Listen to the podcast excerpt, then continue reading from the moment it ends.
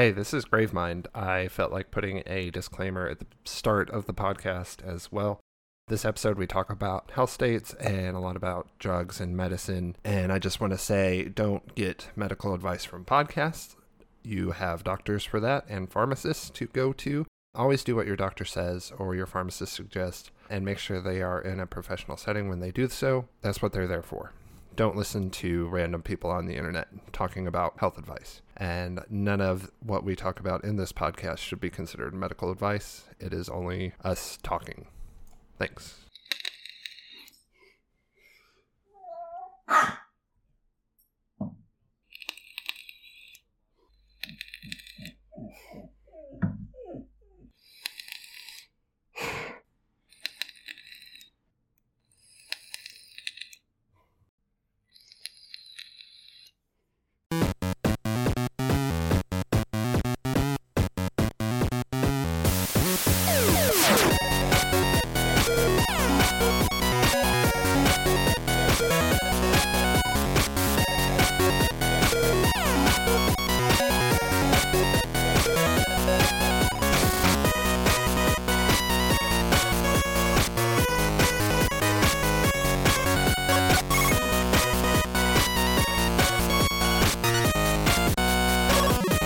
Hail, salutations, and welcome, ladies and gentlemen, to another episode of the GNA Podcast Games, Nerds, and Alcohol, where Gravemind likes to interrupt.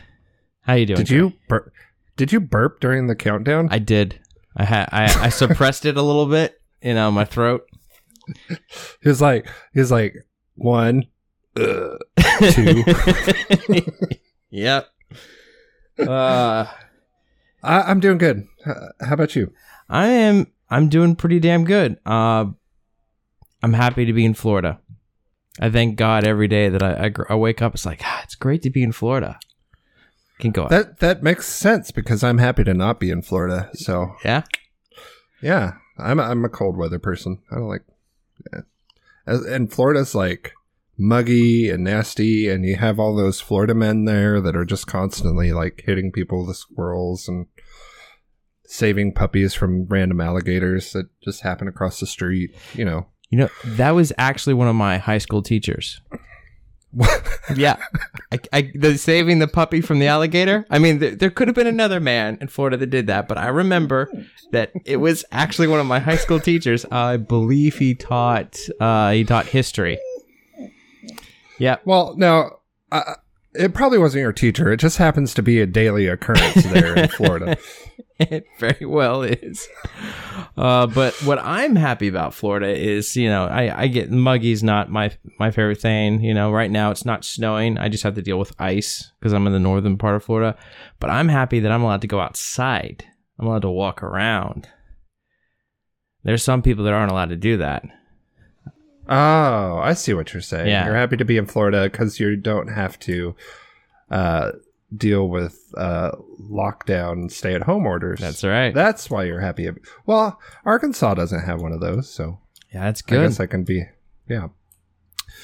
And um, we'll be in Colorado at the end of the month, which I'm very excited about. And although, uh, funny story about that, they had a, excuse me, they had a uh, a color coded system to deal with COVID. Um, you know, ranging from like green, blue, yellow, red, whatever.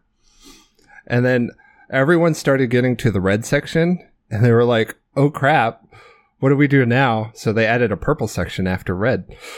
So now there's a purple section. oh God. Yeah. Um, but they they they aren't closing any of the ski resorts or anything. Well, they're closing the resorts, but none of the uh, trails or anything. Because, like, I mean, you're outside. You're probably going to wear a mask anyway. So why not? Oh yeah. I mean Fudge, we were in um November we did the honeymoon. We ended up doing an impromptu one in Asheville, uh, North Carolina. And it was like high of like 40 and I wore the mask outside just because it kept my face warm. Well, like uh, that's a big reason you wear a mask in those kind of climates is to warm the air as you're breathing it in. and, and that's another that's that's kind of the main reason that people don't like masks is it, it's not that it you can't breathe in it it's that people aren't used to breathing in warm air so it makes you feel un- uncomfortable and it kind of makes you feel like you can't breathe and that's why Yeah. that's that's yeah It's a rather uncomfortable thing, but let's get into the finer and better things in life, like alcohol. like fine whiskeys Yeah, Wh- what you got there in that uh, that crystal glass? I have. I keep getting a bubble in my throat. Um, it's from Jim Beam, Old Tub. Uh, it's actually really good. Uh, twenty dollar whiskey. Um, Jim Beam, like I said, it's hundred proof. Let's see if there's an age statement. Bottled in bond, so it's at least four years. Uh, no age statement though. So uh, bourbon whiskey, at least four years, 100 proof, bottled and bond, Jim Beam. It's good stuff. Uh, if you're out there and you have access to some old tub, get it. So 100 proof old tub Jim Beam label whiskey. Is that Yeah. is that smooth going down or is that burn like fire? Uh, hold on. That bubble just keeps getting in my throat. I don't know what to do about it. Drink more.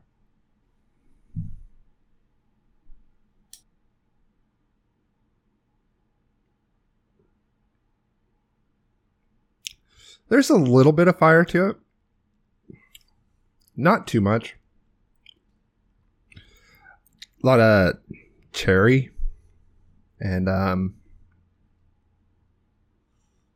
it's almost like a little bit of cinnamon in it. And then right at the the tail end of the flavor notes there's like that's where you get the barrel. And then just kind of fades away. It sticks around though. The flavor of it. It's, it's good whiskey. Um I've had uh Jim Beam bonded. It's a it's probably the same whiskey. They probably just put a different label on the bottle and call it something different. But I, I've had Jim Beam bottle, bonded. It's been a while ago, but I don't know. I like this stuff. It's good. It's cheap. So what is this bonded thing? I've never actually heard of something being bonded. Okay. Bonded whiskey. Um, there's certain federal rules that you have to follow to call your whiskey a bonded whiskey. One is is it has to be at least four years old. You know, aged in a barrel for four years. Um, another one is is it has to be at least 100 proof. Uh, I'm not sure on that rule if they can go over 100 proof or if they just do 100 proof because that's the cheapest way they do it. But it has to be at least 100 proof, I know. Um, it has to be the same grain bill and the same master distiller year over year over year for those four years to call it a bonded whiskey. So so say say uh you have a distillery and you have your master distillery and he's going to start a bonded line. Um he starts it, you get your first year of aging going and then your second year and then your third year, but your master distiller leaves in the fourth year. At that point, I'm kind of unclear on the rules, but as far as my understanding of it uh, is either you can call those first three lines bonded, but that fourth line, because it's a different distiller, you can't. Okay. And and those are like federal laws. There's a whole federal law book on bonded whiskey. I'm not like I know the general basics of the rules, but I'm not I haven't studied them, so I, I can't tell you exactly how it works, but that's the general basics is it has to be the same grain bill, the same master distiller, four years in a barrel and hundred proof. All right. See, I, I've never been a fan of the really high ones like, what's it, uh, Wild Turkey 101.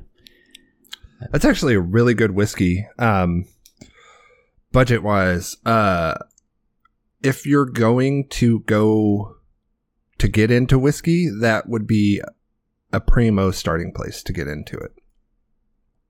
Hmm. Is Wild, Wild Turkey 101. I started with Jack Daniels Black Label. Uh, th- that's probably the worst place to start. yeah, well, you know, I- um, well, Uh, maybe it was Jim Beam. well, Jim Beam's not bad. First Jim bottle. I bought was no, it was a Jim Beam bottle. But of course, good. I that was I was 21 and uh and I bought that as my first bottle, but I'm pretty sure I've had old number 7 before. You got someone peeking on you. Yeah, it's my wife. She's bringing me food. Nice. Hi. Grave says hi. Thank you very much, sweetheart. You're welcome. Love you. It looks better than my party pizza. Yeah, it's some um uh she was gonna make cornbread. It's some sort of it's almost like a corn casserole thing. well, that sounds good. Yeah. But uh, um anyway uh so you said jack daniels the funny thing about jack daniels is um they it's it, it's kind of like i'm already kind of drunk and i'm trying to remember these specific rules nice Glencairn, by the way i'm trying Thank to you. remember these specific rules that i've learned over the course of enjoying whiskey. And so with jack daniels they have like they were grandfathered into a system where they can call their whiskey Tennessee whiskey when their whiskey I, I- think no one else can call their whiskey Tennessee whiskey except for Jack Daniels unless you're it was bought in the state of Tennessee. There's so, there's something weird about the rules about that. But anyway, basically how they get the moniker Tennessee whiskey is they take whiskey that's already gone through the barrel aging process and everything, and they run it through a charcoal filter. So all those flavor notes that you got from the barrel and everything, they're in the charcoal now. They're not in the whiskey. huh. And that's why a lot of like, like no one's gonna give you flack in the whiskey community for drinking Jack Daniels, but they're just gonna say like, if you're new, they're just gonna point you to better directions. Okay. Well, I, I feel like I've gone better directions because for now, I had to have to say my go to because I think it's now my third bottle that I've bought uh, was is Bulleit. Bulleit is very good. Yeah, and Uh, have you tried the rye? mm, the rye's the one with the green label, right? Mm-hmm. Yeah, no, I have not tried the rye. I stick with, I guess that's the sour mash is the regular one. Or no, wait, no. Yeah, yeah, it is a sour Okay. mash. Sour sour mash is um there's so many rules that go with this and I'm trying to remember it and I'm drunk and it's like it's like uh, you know when you get drunk and you're like there's something on the edge of your memory Uh huh. and you can just like I know there's something about this and I want to talk about it but I can't remember the exact specifics of it. I had a Um I had a friend who tried to prove to me that she was still sober by doing differential equations while she was intoxicated, and I was like, Oh no, you can. I could do differential equations right now if I wanted to, but it, doesn't have to do with having a formula out in front of you where you can just work the formula. It has to do like there's just something on the edge of your memory, and you're like, I remember something about this. I just can't remember the specifics about it. Um, the the sour mash, I think, is that they don't remove the previous wash when they move into the next wash. Think that's how you get a sour mash, but I could be wrong. Um, but yeah, uh, Bulleit is a definitely a great bourbon or whiskey. I need I need to look at the "Bulleit label. bourbon." Um, is okay. It's bourbon. Um, which there's rules about bourbon too, uh, and they don't have to be made in Kentucky, but there are definitely rules about bourbon. I think it has to be at least a fifty percent corn on the mash bill, Uh huh. and then there's other rules with it. But I always thought it had to be Bourbon County, Kentucky, kind of like uh, no, no, no, no, no. cognac. I thought it had to be from Cognac, France. Well, technically, Because otherwise, it's brandy. Like, but but it's the same thing with champagne. It's like champagne has to be from the Champagne region, but Uh-huh. everyone calls carbonated wine champagne. yes, So all It's kind of the scotches are whiskeys. Not all whiskeys are scotches. All yes, bourbons are whiskeys, but not all whiskeys are bourbons. yes. That's how. But yeah, it's, But um, the the rye with Bulleit uh, is one of the better ryes I've found. Um, it's it's like the bourbon, but it's got like a spike to it. It's kind of hard to explain. Also, what's in your Glencairn? I, I, I noted the glass, but I never noted what you were drinking out of it. So I, uh, as a wedding present, I got a uh, a bag of variously aged. Um, gosh darn it, I'm blanking on the name. Dogfish Head, uh, 120s, and I got one bottle, and I have no idea how old this one is, of Worldwide Stout, which is also by Dogfish Head from Cecil. So I'm drinking it out of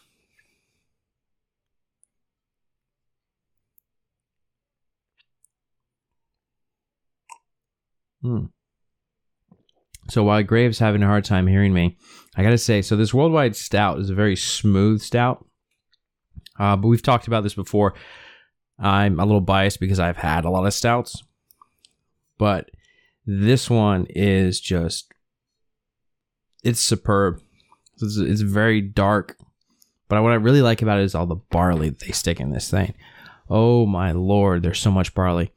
Um, if you ever get the chance to go tour Yuengling breweries, uh, they actually like give you like um malted barley, and in malted barley is like really really good. Personally, I'd have to say that's one of my favorites. Uh, grains is malted barley, but um, Well, that was strange. just a Um, bit. No, uh, I went to mute the mic because I was going to hit my vape Yeah. because I didn't want it, that sound to be on the microphone. And after I unmuted the mic, just all my audio was just gone. And I was like, what happened? Um, so anyway, this might not be good for podcasting, but please repeat what you were saying. I saw you talking. I could see your video. I Yeah. just Yeah, I was I was going into it just a little bit since you were out of it. Um, but it's so it's the Dogfish Head Worldwide Stout. Um, Cecil gave me a bunch of uh, Dogfish Head 120s. They're like variously aged, and we have no idea what they are like as far as along the age path. And then he had an aged Worldwide Stout in there. Um, and it's one of my favorite I, ageables, I guess, because I don't know if all of theirs are. Um, but I know that Worldwide Stout and 120 ages well. But yeah, I love I love all the barley they stick in this thing. It's just I've always been weirded out about the idea of aging something in glass. Just because usually when you age something you you're wanting it to pick up notes of the container that it's in. Where glass doesn't leach anything into the liquid. Um Yeah. but but then I also think like I made a batch of mead uh last year. That tasted like garbage when it first came out but six months in it was like great. And so mm-hmm. i'm not sure the the the the actual chemi- chemical process that involves aging things in glass but i don't know. It's just strange because usually when you think like aging you're aging to pick up notes from what what it's in like barrel aging you know? But yeah. i don't know. We we made wine before, um, Z and I, and the first time we had it, it wasn't as good. It still had like a, It was like uh, what do you call it? It was a blush, a Zinfandel blush or something like that. well it sounds good It is. Um, the one we made, I personally liked because it had kind of a zing to it, like a like Mhm. a sour kind of a zing to it, and I liked that about it. It's not good for it because that's technically not a, a good wine. It's been ruined essentially if it has a sour taste to it. But over time, I noticed because we ha- I drank it drank through it over. Ooh, we had how many bottles? Like twenty. we handed out some of these bottles, but like we like drank through them, and I just started drinking them like on the show. Like I literally would have like the bottle of wine sitting next to me, and I literally be drinking out of the bottle. Um, but I drank through it in a, over a year, and I'd have to say like towards the end they got better and better. Like just time. I, I don't know what it's. It's the either it's settling out something or whatnot. I don't But know. they but like same thing with cigars. Like a lot of people say that you can take a Cuban cigar and put it in your humidor and age it, and it tastes better after time. And for some reason, they say that Cubans are the only ones that you can actually age. Maybe it's because they actually age the other types of cigars in the factory, where Cubans are so popular they can just ship them out the door unaged. But yeah. I don't know. It's weird. Some something uh, someone smarter than me or you should uh, think about and get back to us. Yeah, they should, and they should. So they should email us at uh, GNA podcast at GNA in your DNA dot one to let us know how stupid we are. I'm so happy that you guys kept the original email address. I, I mean, it, it, it was it's clever. I like it. Like the GNA in your DNA. Like I like Yeah. that. yeah. I thought it was clever when I made it up, but well, you know what? I don't care what other people say. Like that was a clever idea. I've got jokes. We've done commercials before that uh, we've written scripts on that I thought were clever, and I'm sure people thought they were the dumbest things ever. Yeah. But you know, um. So anyway, what's the next one thing we should talk about? talk about the games we've been playing. Okay. Um so uh Doom Eternal is out on Game Pass now. So I've played through the first boss encounter of that game. Playing it on ultra violence mode.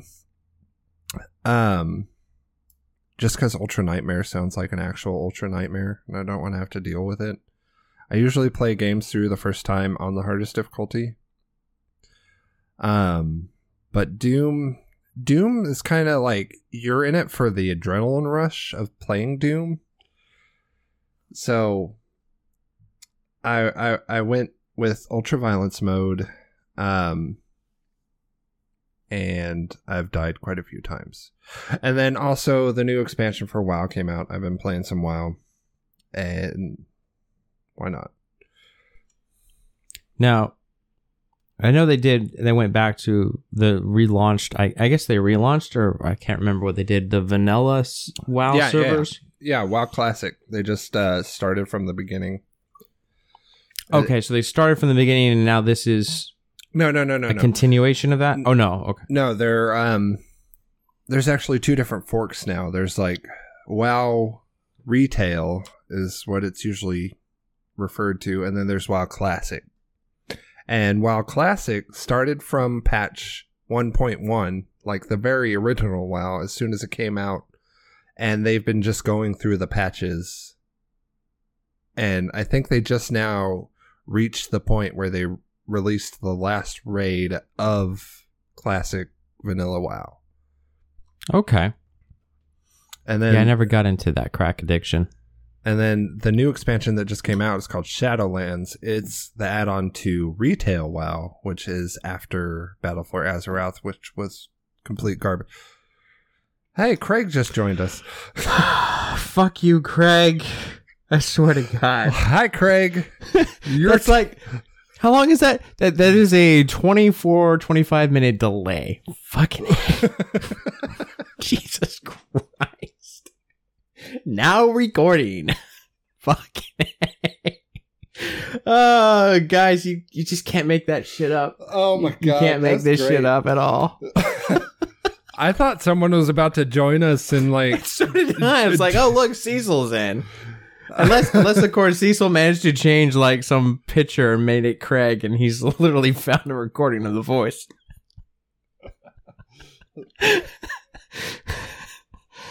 Oh, that's Mm. great. So, Uh, what, do- so what have you been into? So I um oh uh I think we were it was the week of our wedding I got the Cecil had posted it the Stadia. If you had been a a Google Play Music subscriber for uh, so long you would you know you just sign up for the uh, what's it the Elite Pass or something like that. It's kind of their excuse me it's their Game Pass version for uh, the Google the Google Stadia, and so I signed up for it. Um, I let it. I've let it renew once. I'm going to give it a little more time, but I've been messing around in that. I queued up Destiny in there. Was able to pull over my cross save, but uh, I haven't really played the new one. Um, so because I missed Forsaken and Shadowkeep. I've skipped over those. Um, and I guess that I'm jumping into Beyond Light at this point. But uh, I've I loaded that and I just kind of shot around and just kind of messed with the controller. It was the first time turning on the Stadia, but I started playing Sniper 4 Elite. And that's interesting. Uh, like it. It's kind of like an open world, the way the maps are it's kind of the way Battlefield 5 started doing the campaign.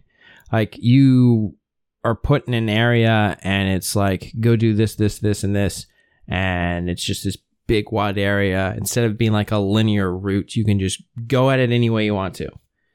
I mean, it's not like Ghost Recon um Wildlands where you know you can go about these missions in a different way and you know you have all this stuff um all these different missions it's more s- smaller subset of maps but I, I've seen some um, Sniper Elite 3.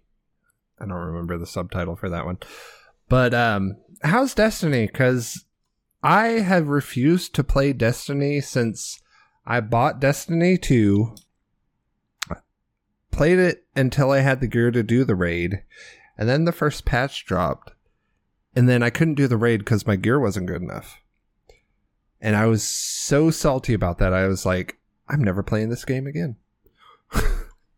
so i did wrath of the machines i did Calus and then that was it i i stepped off um i've watched the videos on how the story progresses into forsaken and shadowkeep Oh, is there a story now? I mean, as much as there can be, apparently the stranger's coming back in in this new Beyond Light thing. Oh, Um, I definitely liked, and I I mean I guess if you've never picked up Destiny two at this point, uh, spoilers. I don't know if this would be a spoiler for you because you played Destiny two and you got to the first raid. Uh, Hmm. I, I got to the end of the the red the red army didn't the- fight them did you fight them The elephant dude, elephant Yeah. dude. yeah tho- those guys Yeah, they're yeah, and you resurrect the traveler and everything yeah. okay so Well, good th- th- i'm they not kill the messenger or whatever. yeah so the i liked what they were doing with those triangular shapes which i was like that's the darkness. And i think they confirmed later on that that was the darkness. So i have a feeling that they've laid some groundwork. I've watched the cutscenes for forsaken and shadowkeep and i feel like they've got something good brewing. And they have the chance to morph that into something cooler. They've tied things in and into I think two is kind of their they've cut the leash and they're now doing what they want to do. And I feel like there's a chance that this is going to have more of a because I, I really feel like with like vanilla destiny into the first dlc was really rough Made oh no yeah, it was. It definitely was. stranger hi here's a gun peace No, like that is the biggest fuck up in a storyline ever I would say the the biggest fuck up of Destiny One was the fact that I could solo that raid without dying. Oh very nice Yeah, cr- the Crota raid, I definitely did solo it without dying. That's like my proudest moment in Destiny was me doing that. Yeah, there there were a lot of people that that did that because it was what Vault of Glass, and then it was like an accomplishment to three man it. Yeah, yeah. And then Crota came out, and it was like as long as you had Gjallarhorn, you could make Crota go into his bowing stage or whatever with one or two Gjallarhorns, and then you just run up and just smack him with the sword. Yep.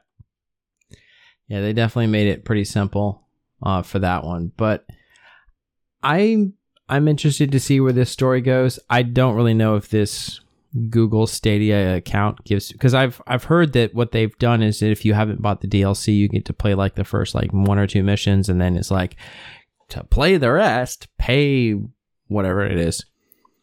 It's a it's a Steam thing now, right? They're like exclusively like like they're partnering with Steam more than anyone else.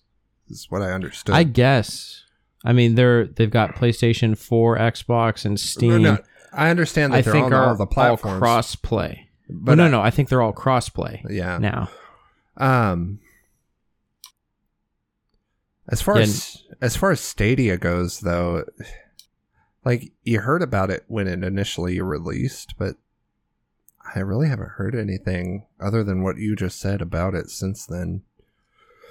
Yeah, Cecil had talked about it. Um, I given it a go.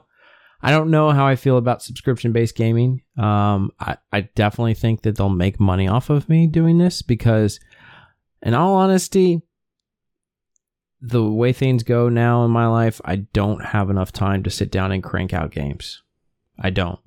I mean, I've got too much going on to really just do what I used to do in college and before that. So you could make the money off of me, and sometimes it's a better investment if I really like the game to sometimes buy it.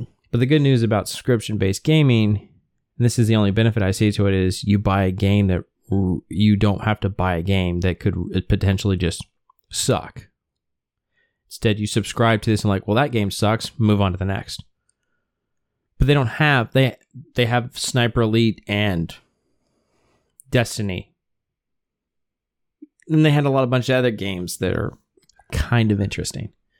That's not- probably the main thing I like about uh, Game Pass is that now that they've expanded it to the PC, there's a few games that are available on the Xbox for Game Pass that aren't available on the PC. Um, but I like the that I can play on whatever system I want to. Like I can sit in my chair right here and play Doom Eternal, or I can go sit in the couch back there and play Final Fantasy VII on the TV because Final Fantasy VII is on Game Pass. That's actually what I was playing before Doom Eternal came to Game Pass. How's that working with Final Fantasy VII? I heard they were going to do here's the release. No, you it's go this far in the it's game. not the it's not the remake. It's the original. That's what I've been playing. Oh, okay, all right, yeah. I thought it was weird that that one was on Game Pass because I was like, ah, I can't see them doing that.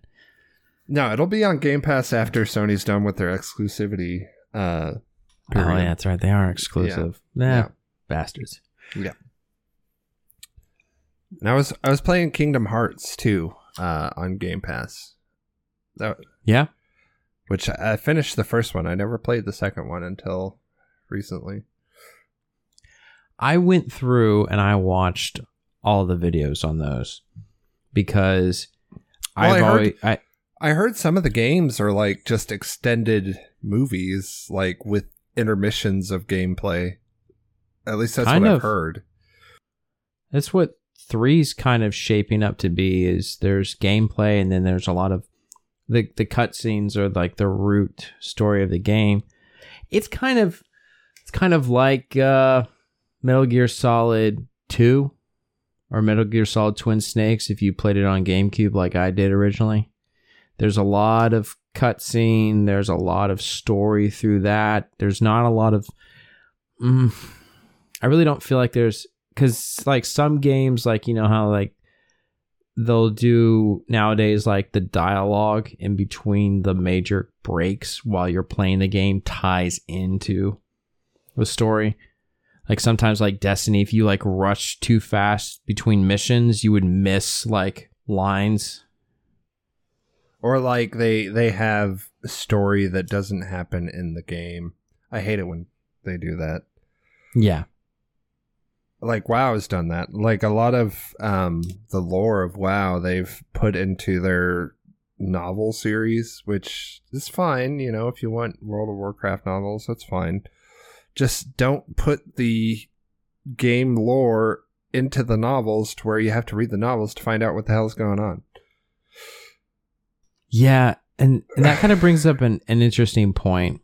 So, um, I know you've only seen the first four episodes of the first season of The Mandalorian. Are, are they doing that too? Are they putting lore into the novels? Uh, so, not necessarily the novels. I, ever since they took the original novels and they turned them, I think they called them legends. Yeah, they Now- basically took all the expanded StarCraft universe and said, "That's all bullshit. Here's what really happened." Yeah. So the so all that canonical work went down the drain. But with what they've been doing is they took um the last season of so I guess I guess the where it starts off is so Clone Wars the animated TV series ran for I think it was five or six seasons originally, and it kind of like I think it ended with Yoda.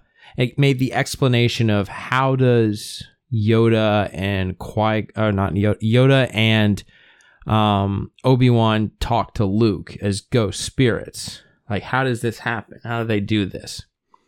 Uh, so they made the explanation of how Qui Gon managed to figure out how to do this. He found these people who have this connection to the Force, and how you can eventually like kind of like cheat death.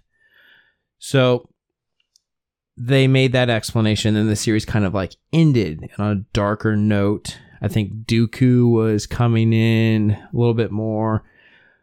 And then they started Star Wars Rebels, the kids TV Disney XD kind of series.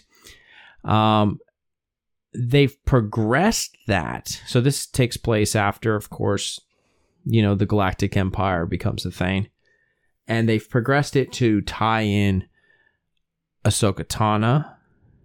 Um, they remember how Cortana? they uh, Halo's in Star Wars. Ahsoka Tana. Cortana.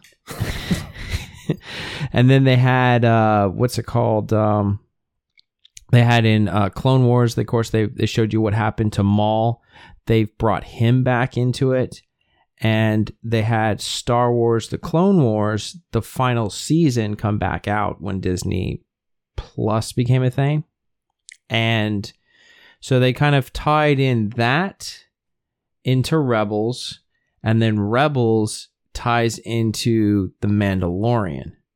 So things that happen in one, you see a character, he basically like steps from one series to the next, and then sometimes to the next. I mean, if if you do it well, you can do something like that. But you so just far, they've done Yeah. it well. yeah. I remember watching the uh, Clone Wars animated series on Cartoon Network back when that was a thing. Um, I never watched the Rebels thing. I don't even know what that's about. It's it's a kids thing. There, some kid finds himself to be force sensitive, and the Empire is taking over his home world, and he runs into a guy who's hiding as, uh, he's a he's kind of a rebel or a smuggler, and he's he discovers this boy, and he realizes that they realize that they're both force sensitive people, and he's a Jedi in hiding, and he decides to train the kid and they run missions. It shows you how the rebellion actually developed into a unit and a group, kind of like how they did that with uh, the Force Unleashed, except it's kids friendly. You know, the Force Unleashed is darker. Well, the the Force Unleashed was fun just because of how kind of off the wall you could be with your force powers, just Oh, doing yeah. whatever the hell you wanted. The Walk Force- the path of the great Jedi. Like, I feel like you were Sith and Jedi at some Yeah, at- yeah, at yeah, yeah. both times. so, um, since we're on this subject of the Mandalorian and stuff, um, any good movies or TV you've watched recently? I mean, I've watched The Mandalorian. Um, that's been pretty good as far as I guess you could call that somewhat like TV. Um, actually, a really good movie that I've actually seen. Um, and this may not be something that necessarily kind of relates to what we normally talk about, but uh, Hillbilly Elegy. I saw that on the trending page of Netflix. Um, critics hated it. Everyone else loved it. Yeah, crit- critics are a bunch of dicks that you know. Yeah, yeah. You can't make white people look like they're impoverished. That's not allowed. Um, Although that's It- like most of the white people. Yep. That's right. But it's it's a really good movie. I like it. It shows it's got that theme that uh and I mean it's a true story. It's got that theme of, you know, overcoming um drugs, addiction, overcoming like your home situation, becoming better than what your parents were in a very difficult environment. So they don't. I think the book definitely goes into more of about him from what I've read from people who actually like it, not like the critics, but like the fans and stuff. But um, JD's development in the movie, the movie is less political than the book. Um, I forget the director. He just kind of tried to make it a little more apolitical, but Well, that's how you get the audience. yeah, well, the wife wanted to watch it, and I was, and I came in 15 minutes after it started, and I, I ended up staying up late to finish the entire movie, and then I watched it the next day with her from start to finish, and then I think I watched it another time when I was like doing some chores around the house. I mean, I liked it. It was, it's a great story. It's very powerful. Um, I might have to watch that. Yeah, I saw Yeah. it, and um, I don't usually take what the critics say for whether a series or movie is good or not, but I was kind of like, oh, I'll just watch something else late and maybe come back to it. But Yeah. yeah.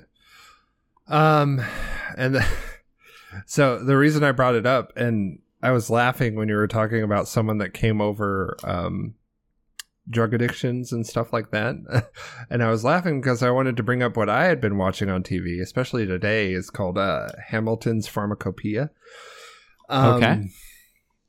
It's from Vice, um, and basically it's a documentary series of a chemist who also really enjoys trying new drugs. okay. Um, and so far, I've seen him uh, go. What was the first episode? The first episode was MD. Yeah, MDMA. No, no, it was Quaaludes. He uh, he went to South Africa and was talking to this group of people that were doing um, Quaaludes mixed with diphenhydramine, which is Benadryl. There's a name for it, but I can't remember it off, off the top of my head. Um, and I've seen this dude like he'll do anything. But he was in this like crack house in South South Africa uh with these dudes doing quaaludes and the way they would do it they would take a beer bottle and smash it against the wall and then they would take the um the end of the neck of the bottle and rub it against some bricks to like grind it down so it wasn't sharp and then they would stuff it with coffin, cotton balls tobacco marijuana and then they would sprinkle quaaludes on the top of it and then they would smoke it through the bottle. And he was like, I'm good. yeah, that's I'm not gonna I'm not gonna have any of that. Um, but it was really interesting because he like went through the whole like apparently there was some some guy I can't remember the name of him, but um apparently who was in the employ of the South African government when there was apartheid going on. And he was researching quaaludes and apparently this dude was importing or synthesizing quaaludes in the country to basically distribute them to the black population in South Africa during apartheid so they would be too like whacked out or just you know high to basically fight apartheid. And apparently this guy has been in multiple lawsuits and stuff like that and it's just it's really really really interesting okay. And so, what's what does the Quaalude actually do? Because I've never actually heard of that drug. a quaalude is an anesthetic it's um uh, the the way they put it in the show it's a dissociative anesthetic and i don't know what it's supposed to actually do but what it was doing to the people in this show it was like they would take a couple hits and they would pass out. And then when when they came back they were just like kind of doing what you know whatever. They were just you know they would do whatever. They they had no in, inhibitions. They would just you know do whatever they felt like at the time. And it, it was really interesting. It's an interesting show. If anyone's interested in like the chemistry of illegal drugs and like the actual story behind them it's it's a good show. Nice. and like like it may sound like i'm advocating for illegal drug use which i'm absolutely not. Um it's just interesting to watch like how other cultures react to stuff like this. Like he's done mescaline in you know native american cultures and how they used it for their religious ceremonies and um like uh psilocybin mushrooms and how those have been used in native native american uh rituals and stuff. It's just kind of a it's really really interesting. And he also goes through the chemistry of because he's a chemist. He goes through the, like the organic chemistry of how they take like these compounds that have been used for thousands of years in these native cultures and how someone in a western culture took it and synthesized it into its pure compound and then it became a problem Yep. 'cause they they took uh, what was it? Uh, uh, it's essentially cocaine and amphetamines, and they started putting it in a lot of stuff like cough medicine, and uh, I think I think coke. I think that is that is true. I, I never well like really we, s- we confirmed that. we still use cocaine in medicine like Yep.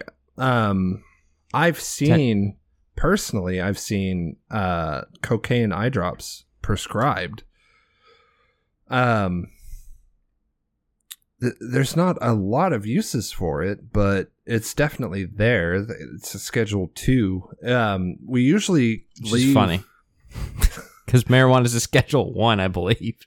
Actually, in the states that it's legal, or at least in my state, it's a Schedule Six. They created a special uh, scheduling for marijuana, at least in my state. I don't know how it is in the other states, but it is actually lower than Sudafed in scheduling.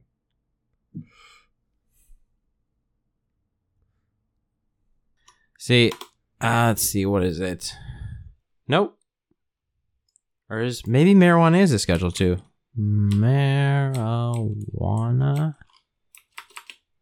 Sorry for the clicky clacky. Oh, I got a blue keyboard too. Schedule one. Because I know amphetamines, They use. I think they still issue it to soldiers. No. For uh, Well, they give amphetamines to ADHD patients all the time. they do. They give it to ADHD patients. Um, which uh, see drug scheduling DA. Of course, I. Well, the DA like- is going to schedule it as one. Federal scheduling is always uh, marijuana is Schedule One, but the states have processed their own scheduling, which is also kind of against the law a little bit. Yeah, it's that what like state versus federal Well, argument. the DEA has coded in their statutes or whatever that um, state drug law cannot be less strict than federal drug law. But in the states that have allowed marijuana use uh, recreationally or medicationally, they've kind of superseded federal law, which is kind of a catch 22. Like, the states originally it was meant that the states had more authority than the federal government but the federal government said oh hey to keep the sanctity of the union um, you guys cannot pass a law that is less strict than our law but we were just like no Yeah, they can go fuck themselves. yeah Which is you. I mean, you have to worry about feds. Like if you get Oh, pulled yeah. o- if you if you Oh, come yeah. across a fed in places like Colorado, I'd worry with pot. no but you- you, even Come- manu- manufacturers in those states still have to worry Yeah. about the federal government coming and seizing their assets because it's still illegal Yep, in the yep. country, even if it's legal in the state. that's right. Uh, yeah, that thing you mentioned about uh, amphetamines with um, con- uh, ADHD patients, I feel like ADHD individuals it does something com- it does something completely different to someone who does not have that problem. Like it Um, it, it it bridges a gap that a normal person has in their mind and then you give it to someone with an ADH and it's a focusing agent in a sense is the way I would I would describe it. Some people it's a calming agent. I guess if you're hyperactive, I'm not hyperactive. I'm more of an attentive. So for me, it's it's always more of been of a. It allows me to zone in. I honestly, it's it's kind of funny. You know, they talk about medicating people and and they show cartoons sometimes, and it's kind of like you're dead to the world, or like the person who loses their creativity because they're on drugs, and it's just like, mm, yeah, kind of, but uh, um, so I, I've never personally been prescribed like Adderall or Ritalin or um, Focalin, any of the amphetamine class of drugs. But um, I have heard like secondhand accounts of just how much it helps in the terms of like studying, you know, doing things for class, keeping your focus Yeah. on things. And apparently it's like this just wonderful thing that I could not and because I've never had a problem with you know focusing on what I have to deal with. Um, I've never had a problem with that, but just the secondhand accounts of people that have been prescribed these drugs is just amazing. It like apparently it's like a super drug. Like if you know what uh, Limitless is as a series, the movies and the show, it, like it sounds almost on par with that, if not like as supernaturally crazy as the drug is in that series. It sounds like something that I don't know, just it opens up this whole new path of learning that I, I can't even understand from not being in that mindset. It does because when you think about if I put two things in front of you, one that you're highly interested in, and one that you're not really interested in, um, but you know you have to do. It- With the medication, you can do both. You can do the you can do the thing that you're highly interested in still. and you can do the thing that you're like, I really don't like this, but I know I have to do it. Without it, you're checking out constantly. Like it's it's not perfect for me personally because I still have to pull myself back in. Uh, sometimes, sometimes I my mind wanders, but without it, oh lord, my mind wanders just like just continuously, and then I take it, and then I can like, all right, you know, like I know I need to focus on this, and I can, and then without it, it's like I know I need to focus on this, but it's like it it keeps slipping. Like people talk to me and like I know I need to pay attention to this and then it's just like your mind starts to go someplace else and then someplace else and then they're like, "Oh, so by the way, so what do you think?" and you go, "Uh uh sounds like a good idea." Which that explanation is really interesting to me because it's like I said, I, I've never had a real issue with focusing on things that I don't find interesting. Um,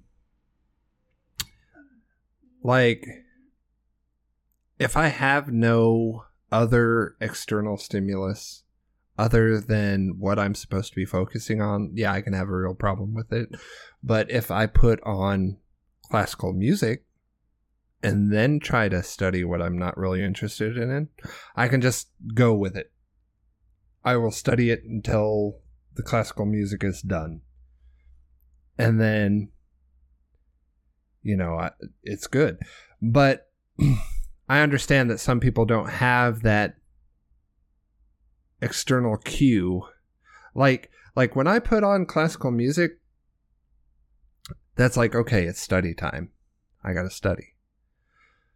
But I know that people don't have that trigger.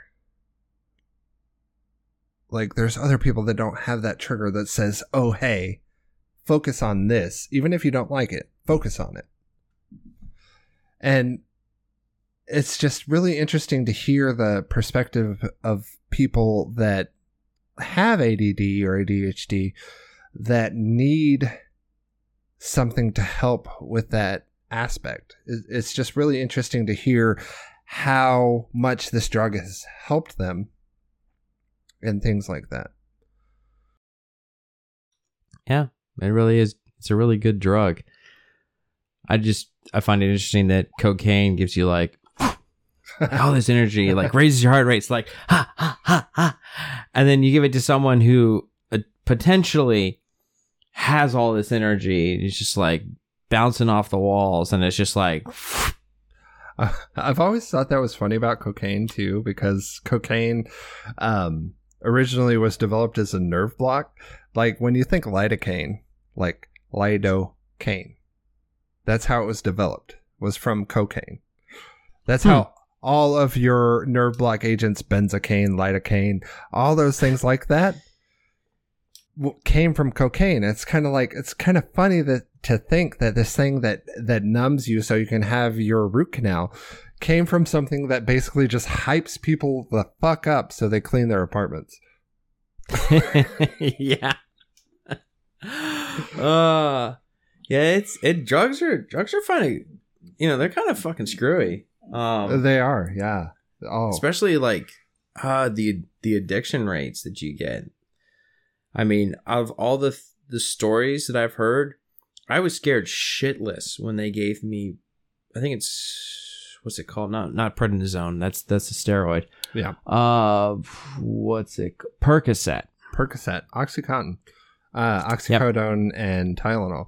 Um, the opioid addiction rate actually goes down dramatically when you use them as they are prescribed. There's been a lot of research into opioids and how they should be prescribed for pain and things like that. It's also weird that um, we ended up in talks about drugs.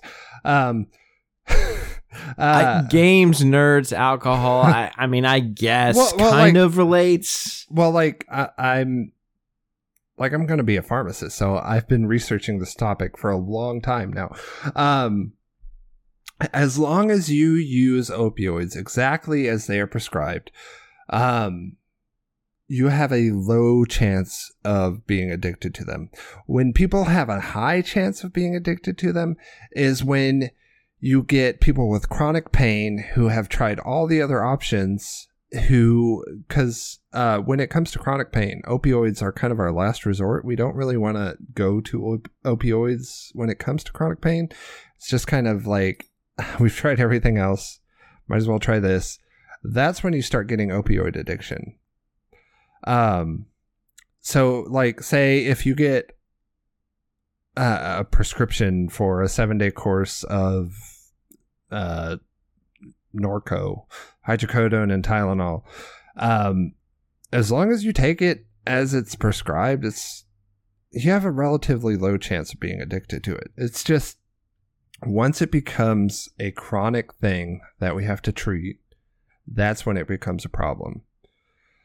And a lot of that stems from when these drugs were first produced, they they acted like, oh, these are wonder drugs, you know, they can just get rid of your pain. There's no there's no ands ifs or buts. There's there's no side effects. It's just great. And then we started to realize that like um there are ands ifs or buts. It's called overdose. It's called addiction. It's called heroin addiction. You know, it's it's a real it's a real bad thing um, that drug manufacturers went through, doctors went through it. It's like doctors back then when the opioid epidemic was just in its beginning stage, they were just like, yeah, you know, you've got some pain. Here's some hydrocodone. Here's some codeine. Here's some oxycontin. And then now we're got we've gotten to the point where just people are like, the oxycontin's not enough and it, it's a bad story it really is Yeah. And that kind of ties into the hillbilly elegy thing is you know, that's what people started getting on. That's what a lot of them were on was pills. Mm-hmm. Like that's Oh. JD's mom. JD's mom was popping pills because they were like giving it to patients and they're like the patient like the patient like one of the scenes was the patient was like getting um I think chemo oh yeah or yeah something yeah, like that. And then and they were like, and then she's like, oh, I, I, I don't need that. And then she charted it as patient took, and then she went over to the water fountain and popped the pills, and you know, oh yeah because um cancer pain is a, a really hard pain to deal with because especially if you've metastasized and it's in your bones it's it's all over your body. You've got pain all over your body basically. And um you know your your your nerve endings they don't know pressure from pain. So if you've got these tumors just growing all over your body um your nerve receptors are going to act to that pressure of the new growing tissue as pain. And so basically these people just have pain everywhere. Um and it, it's something that's really hard to deal with. Like you know i i've researched uh cancer pain for school and opioids are i think they're like step 3 um step one is like non-pharm like you do like stretches and exercise and just pain coping mechanisms. Step two is like tylenol and advil. And then step three is opioids. And it's like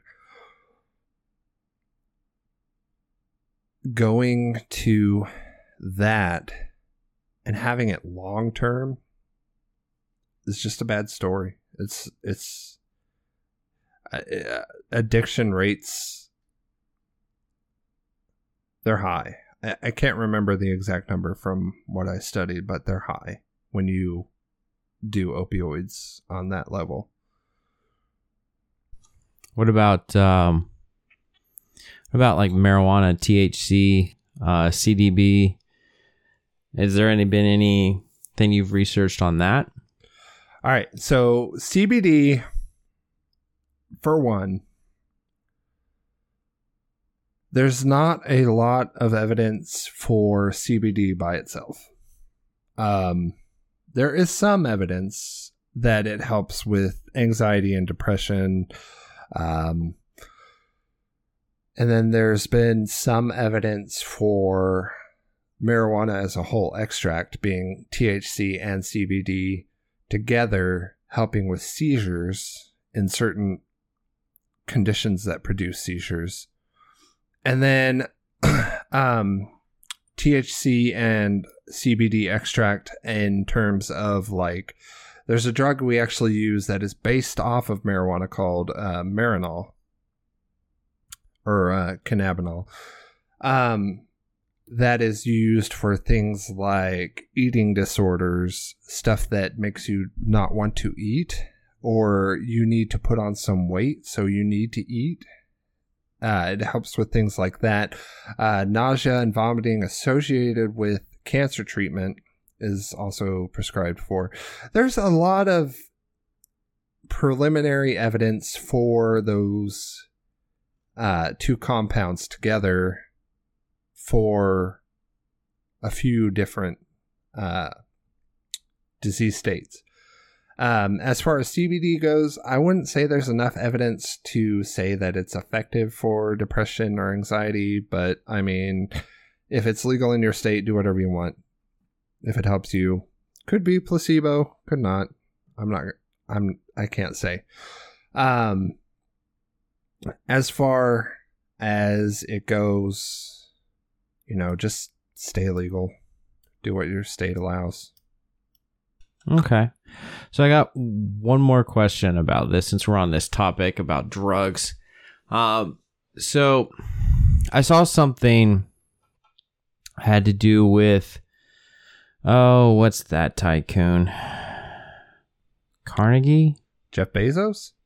No, I think it was it was around Carnegie's area era. Um or who's who's the oil tycoon? Was that Carnegie or was that um, Rockefeller? Rockefeller. That's what it was. It was about Rockefeller's destruction of the um the drug or or the medicine field.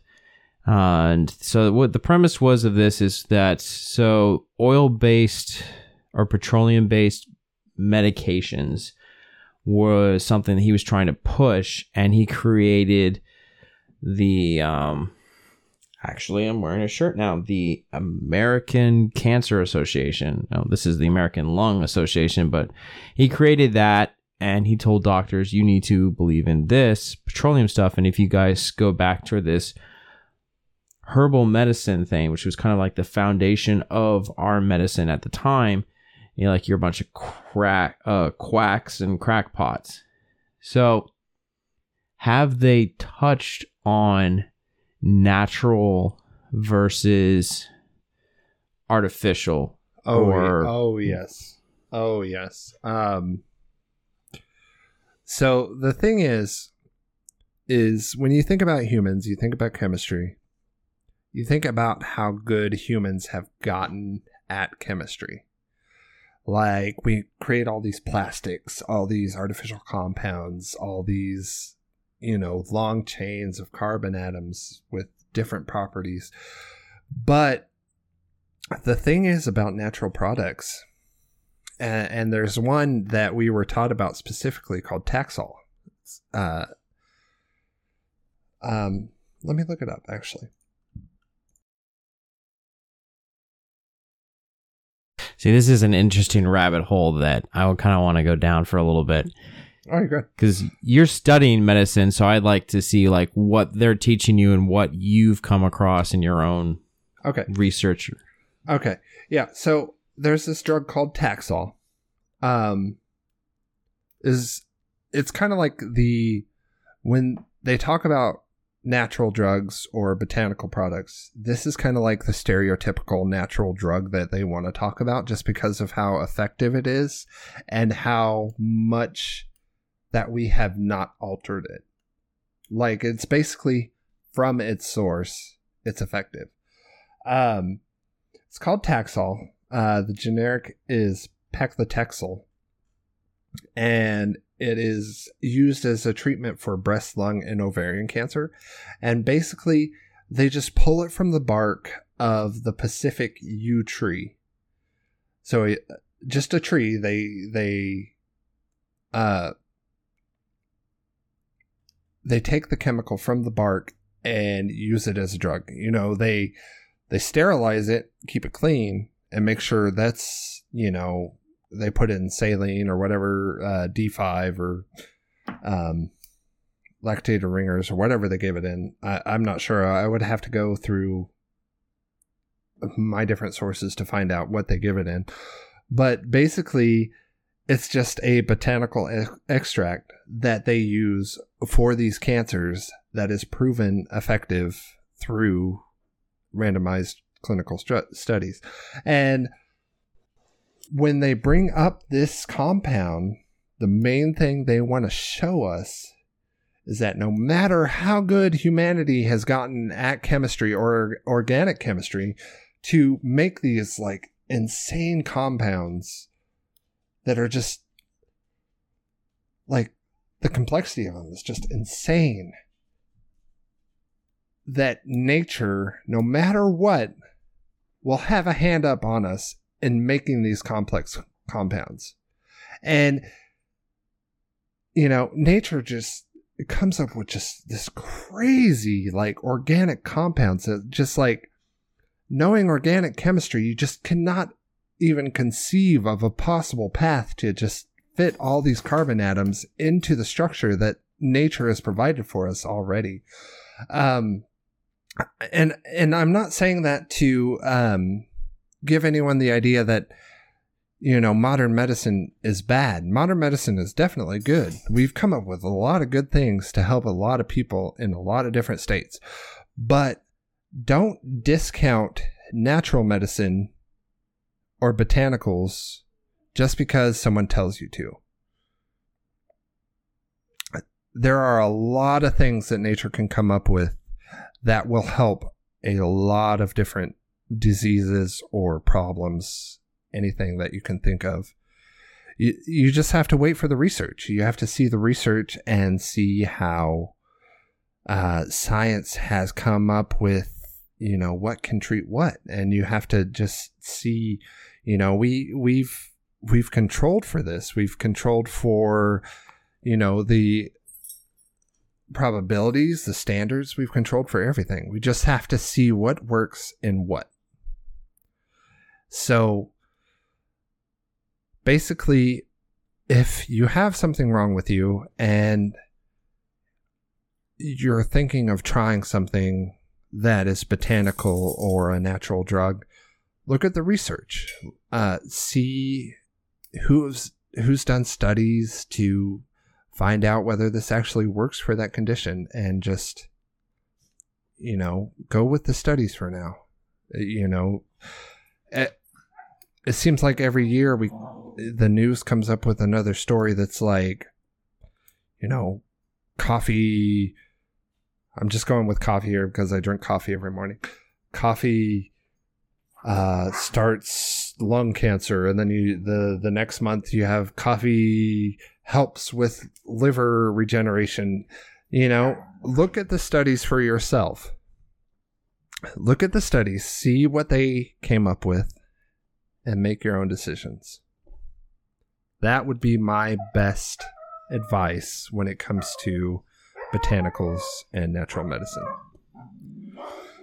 Nice. So, uh, so is this something that they're actually like teaching you, or is this just something you, an Oh, yeah. opinion you form? Okay. Yeah. Yeah. Um,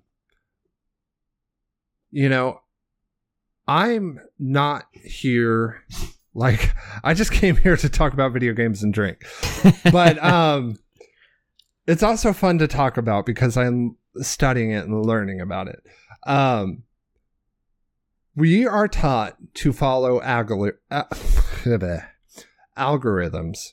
We're taught to you come to us God, I can't even speak. Too much whiskey. You come to us with a problem. We see what your problem is, and then we go down the list. We start here. That doesn't work. We move to here. That doesn't work. We move to here. But that doesn't incorporate like the cutting edge research into things that like I'm still in school. There are probably